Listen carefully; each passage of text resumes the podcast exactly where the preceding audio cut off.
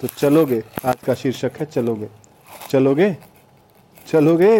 अरे भाई, चलोगे, रुकोगे रुकोगे तो नहीं। चलोगे, रुकोगे तो नहीं। पूछोगे तो नहीं कि कहाँ चलना है। पूछोगे तो नहीं कि कहाँ चलना है। कभी बिना मतलब के मुझे फ़ोन करोगे? आज की दुनिया में कोई बिना मतलब के फ़ोन नहीं करता, लेकिन अगर कोई फ़ोन करे, आपसे पूछे तो दोस्ती की पहचान वही है। कभी बिना मतलब के मुझे फ़ोन करोगे और पूछोगे मुझसे कि क्या हाल है? पूछोगे मुझसे कि क्या हाल है? कभी बैठोगे मेरे पास? बैठो मेरे पास। कभी तो बैठो मेरे पास। बैठेंगे इकट्ठे, घंटों बतियाएँगे।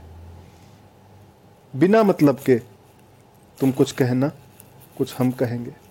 बिना समय की सुइयों को देखे, बिना मोबाइल से डिस्ट्रैक्ट हुए। अरे, भागोगे मेरे साथ? गाँव की याद आ रही है तुम्हें? भागोगे मेरे साथ? पोखरा के पार जाओगे? पोखरा के पार। घंटियों की आवाज़ पे आरती हो रही है। थोड़ा जल्दी भागोगे? घंटियों की आवाज़ पे थोड़ा तेज भागोगे? थोड़ा जल्दी भागोगे? उन मिश्री के दो दानों के लिए, उस मिठास के लिए जो तुम भूल गए हो। आजकल हम सब भूलते जा रहे हैं कि जीवन में क्या मिठास था और तकनीक उसका सब्सटीट्यूट होता जा रहा है। अरे भागोगे मेरे साथ, पोखरा के पार, घंटियों की आवाज़ पे आरती हो रही है। अरे थोड़ा जल्दी भागोगे? उन मिश्री के दो दानों के लिए, उन मिश्री के दो दानों के लिए, उस मिठास के लिए जो तुम शायद भूल गए हो, मैं भी। अरे, तुमने फ़ोन किया अभी?